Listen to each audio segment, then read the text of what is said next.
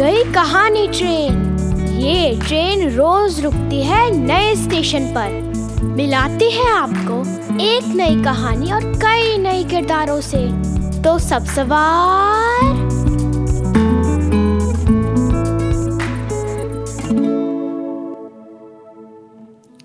आज की हमारी कहानी है साइकिल पत्रिका से। चोर और पहलवान। इसे लिखा है असगर वजाहत ने। लखनऊ में अमीनाबाद के पास हम लोगों का एक दो मंजिला बड़ा घर था। उसमें बहुत से लोग रहा करते थे। हमारे एक चचेरे भाई को पहलवानी का शौक था। वो सुबह सुबह सूरज निकलने से पहले मकान की छत पर मुगदर चलाने चले जाते थे। वो एक घंटे वर्जिश करते थे।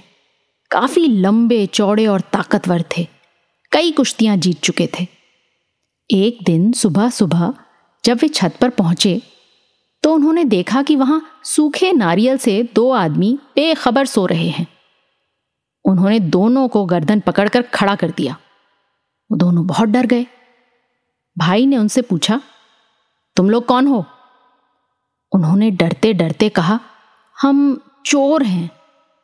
भाई ने पूछा, फिर चोरी क्यों नहीं की? उन्होंने कहा कि हम जब छत पर चढ़े तो देखा कि आँगन में लोग जाग रहे हैं। हमने सोचा कि जब वो सो जाएँगे, तब हम नीचे उतरेंगे। हम छत पर लेट गए। ठंडी ठंडी हवा चल रही थी। हमें नींद आ गई। भाई ने पूछा, तुम लोग क्या करते हो? उन्होंने कहा, हम लोग दिहाड़ी मजदूर हैं। कई दिन से दिहाड़ी नहीं लगी थी। खाना भी नहीं खा पाए थे तो चोरी करने आए थे। भाई उन दोनों को नीचे आँगन में ले आए। वहाँ हम सब भाई, बहन, चाचा, मामा मौजूद थे। हम लोगों ने चोरों को देखा। अम्मा ने पूरी बात सुनकर उन्हें भरपेट खाना खिलाया और उन्हें पाँच पाँच रुपए भी दिए और कहा, आइंदा चोरी मत करना।